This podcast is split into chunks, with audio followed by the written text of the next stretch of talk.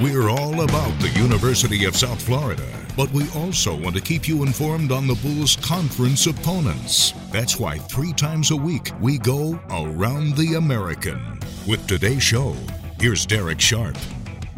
And not only baseball and softball, but golf and tennis and some women's basketball news. So a lot to cover on the program here. In fact, we'll start off with the two new coaches who have been named on the women's basketball side. It was more than just a little bit intriguing after Memphis lost to Bowling Green in the W N I T. Remember, at the end of that game, there was a shoving match and could have been some controversy. And the very next day, Katrina Merriweather, the Memphis coach, is gone. Well, I don't think those two were related because she went to her alma mater. She is the new coach at Cincinnati. But an opening nonetheless for Memphis, and about two weeks later, it has been filled by Alex Simmons. She is from Tennessee, part of two national championship teams, under Hall of Fame head coach Pat Summitt back in two thousand seven and two thousand eight as a player. Then she ended up a graduate assistant at Kansas, then assistant coach starting off at Middle Tennessee State, and then Ole Miss from two thousand thirteen through two thousand eighteen. That got her her first head coaching job at Gardner-Webb back in the two thousand eighteen season. Gardner-Webb was very good this year, won the Big South Championship, did not lose a game in conference play, and now she is the new head basketball coach at Memphis. Just yesterday, Wichita State has named a replacement for Keitha Adams. If you missed that, Keitha, who we really liked and enjoyed, except for when her team was beating the Bulls in the conference tournament this year, is back to the program that she got to the N C double A tournament a few times. That would be U T E P. So needing to fill those shoes, Wichita State has gone with Terry Nooner. He was the associate head coach at Kansas, which last year won the W N I T, which two seasons ago had its first twenty-win season since two thousand ten eleven. He has also been an assistant at places like Texas, Maryland, Alabama. Actually spent the two thousand eighteen nineteen year with the Cleveland Cavaliers as a player development coach. He actually played for the Jayhawks in the late nineties and is now the new head women's basketball coach at Wichita State. We talked about the one ongoing conference tournament that would be women's golf on Bulls Beat. Obviously, we'll continue to cover it there from a Bulls perspective. And we certainly covered from a Bulls perspective women's tennis and how, namely, if U S F gets to the semis, would be able to officially end U C F season. Well, if that wonderful narrative plays out, that does not assure that the Bulls are going to the big tournament, because if you haven't noticed, S M U is on a roll. The Mustangs, even before taking down U C F over the weekend, played on Friday at home against San Diego. That's a San Diego team that's ranked twenty-fifth in the country and is definitely N C double A bound. And S M U shut them out. The three doubles sets were convincing, six two, six three, and the other one was five two favor of the Mustangs. Hadley Doyle, who's the highest-ranked S M U player, the number one player, wins her match six love, six two. Taylor Johnson at the two-court wins six love, six three. Now, I did double-check. The top San Diego player, Solmere Kuling, did not play in this match, but still, there should not be that much of a disparity with the twenty-fifth-ranked team in the country and S M U, which was forty-seventh at the time, but has since moved to the top forty, even one player removed on the rankings for that much of a lopsided result. And, of course, just to bring it home, or actually in this case bring it to the courts at U C F, on Sunday is when S M U, against the full night's lineup, got the win. And, oh, by the way, U C F's top player, who's thirty-second in the country, Marie Mattel, lost to Doyle in three sets. Now, that was a tight match. It was four two, but S M U gets the win. And, of course, both of those teams are imagining that they'll rematch in the conference championship. But just to give you the full roundup, it all begins tomorrow. Again, this is at the U S T A National Campus in Orlando. It's the number eight seed Tulane against the number nine seed Temple. Temple has the best record at sixteen and four, but didn't play a strong schedule, so they're playing in the nine seed. Memphis, the team that just beat the Bulls, and incidentally yesterday over in Orlando in a match that I'm sure they weren't too pleased, got delayed many hours by rain, as they are going from a Monday morning to a Monday night and having to play again Wednesday morning. Memphis lost to Tulsa, but they should be able to get past bottom seed Cincinnati. And then the noon start on Wednesday is the seven ten matchup, Houston versus East Carolina. So the quarterfinals are on Thursday. The top seed S M U will play at nine against the Temple Tulane winner. The preset four versus five matchup, both teams above five hundred, Tulsa and Wichita. Those rivals in many sports square off in Orlando at nine. The Bulls will play their quarter at noon, likely against Memphis on Thursday, and U C F gets the E C U Houston winner Thursday at noon. The semifinals are Friday afternoon at three, and then the championship match not until Sunday at four o'clock, so teams get an extra day. And part of that is, of course, the men's bracket unfolding at the same locale just later in the week. We'll get you more details on that on tomorrow's hour-ending version of Around the American. And by the way, there were a couple other very interesting late regular season non-conference matchups because, well, they will be future conference matchups as Charlotte went to Tulsa. And Charlotte's pretty good. Blanked the Golden Hurricane. That was on Friday. forty-niners are twenty and five and headed to the N C double A tournament. And Houston beat its rival, of course, not future conference opponent for the Cougars, but for us, that would be Rice. And Rice is pretty solid, four to two. Houston won that one. And also on Saturday, Wichita State took down Creighton four to one. That's their traditional Old Missouri Valley Conference rival. And you look at the Big East as I glance around, and by the way, they have no one in the top one hundred, that conference. So this year, the American on paper is only going to get two teams in the tournament, but may only indeed get one. That would be if S M U wins and it's against somebody not named U C F. As we told you on Bulls Beat, U C F must make the finals to be at-large eligible. On the men's side, where four teams made it last year, this year it's only looking like two unless somebody not named Memphis or Tulane wins the whole thing. Outside chance for U C F if it gets to the final and loses to become a third team getting in. So there's going to be a lot of drama on both fronts, especially on that men's side where it seems like it's pretty wide open.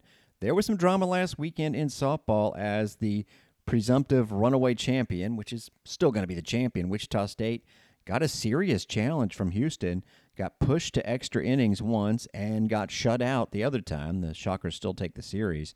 But Houston's certainly serving notice that it is not going to be a pushover when it comes to, well, ultimately the conference tournament, which again the Bulls are hosting. So how close did Houston come to winning a series in Wichita? They lost in extra innings by one. They were ahead going into the sixth inning and lost. And then they won four nothing. They actually outscored the Shockers and kept them to eight or fewer runs, and two of those eight runs in the opener were in extra innings, as it was five nothing Wichita State on a five spot in the third. Cougars had it tied by the middle of the fifth. Teams exchanged runs. We go to the tenth. Houston takes the lead on a Katie Ray Brown home run. Wichita State answers back on a R B I double by Laney Brown, who only had one hit and is really not one of their big-time sluggers, and then Wichita State wins it with a run in the bottom of the eleventh inning. They did not have the pitch totals in this game, and I'm guessing that might have been intentional on Houston's part. I am going to guess that Kenna Wilkie threw around one hundred fifty pitches or more. In a Herculean effort, she went the distance and lost to Wichita State.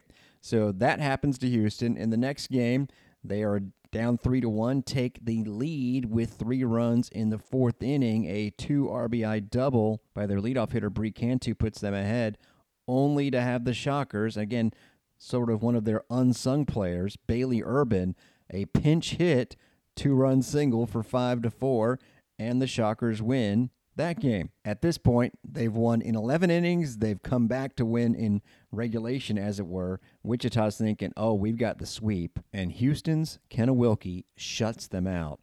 Yes, the wind was blowing in, but still four nothing. Houston absolutely deserved a win from the weekend. So with Wichita State still very much in command in the conference is ten and two. And then you have the Bulls, the Knights, and Houston all at six and three. U C F dominated Tulsa except for one half inning. Knights won the first game eight to one, won the finale thirteen to one, and was leading four to two until Tulsa stunned them in the bottom of the seventh. So Tulsa sort of sticking around and perhaps down the road giving the Knights a loss that maybe could help out the Bulls in a tiebreaker situation. Time, as they say, will tell on that. The bottom two teams in the conference basically playing for seeding, at least for now, at Greenville. East Carolina wins both of the first two games by four to two counts before the Tigers get them in the finale, six to three. Got some midweek action. You know the Bulls are playing two against the Florida Gators. East Carolina tomorrow goes up against N C Central. Memphis goes to Mississippi State, while Wichita State, which has a win against number two Oklahoma State, well, the Cowgirls will be out for revenge in Stillwater. That'll be one to watch, and then Friday we'll preview the weekend's series.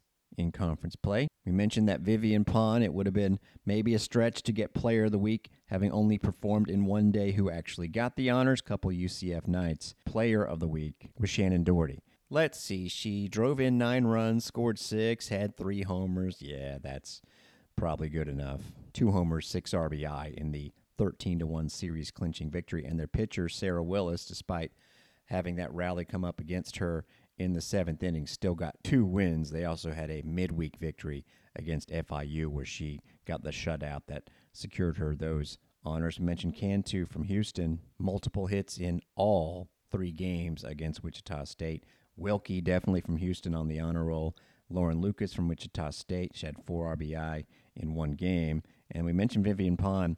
Failed to mention, and this is my fault because we were so focused on Pond, but Gabby Norrie also made the weekly honor roll for her complete game shutout against the Stetson Hatters. We are definitely not underselling what Norrie has meant to the Bulls softball squad. East Carolina pulls off a sweep in baseball, first conference sweep for anybody this year, doing so against Cincinnati. So it's East Carolina at seven and two, twenty-eight and eight overall. You know they're twenty-four and two at home.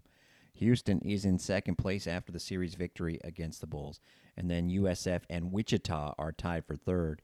After that, it is Tulane at four and five, and then three teams at three and six, being U C F, Memphis, and Cincinnati. Wichita got into that tie by winning a series in New Orleans, and it was a wild doubleheader on Friday. Tulane gets five in the second, nine strikeouts from Dylan Carmouche, and holds on to win nine to seven as the Shockers had a two-run double and the tying run at the plate before that one ended, and then turned around in the next game, fell behind four to one after one inning, put up a five spot itself in the fourth, and then held on as Tulane rallied from down ten seven almost. ten nine was that score. Two homers by Chuck Ingram among Wichita's four, and Tulane had four homers itself. So tight doubleheader, and then the finale on Sunday saw Wichita State prevail seven to four with a three spot in the top of the eighth. East Carolina had no issues with Cincinnati at home. nine to four, a relatively close game on Friday. They popped it open with a three-run homer in the eighth by Josh Moylan. Other two games were not close, ten nothing and thirteen to three, so two run rule victories for East Carolina. Yeah, they lost their first series to Houston, but yeah, they're the best team in the conference. And U C F grabs a series victory against Memphis after getting held down three to one in the middle game and being down going into the bottom of the eighth. On Sunday, they popped for three runs, got seventeen strikeouts from a trio of pitchers in an eight six win. U C F is playing Stetson tonight. We'll talk more about the Knights as we get to the Warren I four Part two this weekend. Player who the Bulls caught plenty of from Houston was the player of the week, that's Zach Arnold. Let's see, ten for fifteen with eight runs and eight R B I, and has a thirty-two game streak as far as reaching base. In that sixteen to ten win, Arnold went four for four with four runs. Pitcher of the week, East Carolina's Carter Spivey, through the complete game seven-inning shutout. Honor roll, we talked about Bobby Bozer and Jack Siebert. Mentioned Wichita's Ingram. He was five fifty-six. He had ten hits for the week with eight runs and six extra base hits. U C F's Andrew Sundin, he had three homers. So you see, Drew Butcher with three homers had company, actually. And then Josh Moylan, you had to have a Pirates hitter in there. He was their top hitter, went seven for fifteen. And, oh, yes, three homers and nine R B I. So we were talking on Bulls Beat about should have been three Bulls on the honors, but there wasn't enough room. Turns out there were other guys that hit three homers as well. That'll wrap up Around the American. I'm Derek Sharp.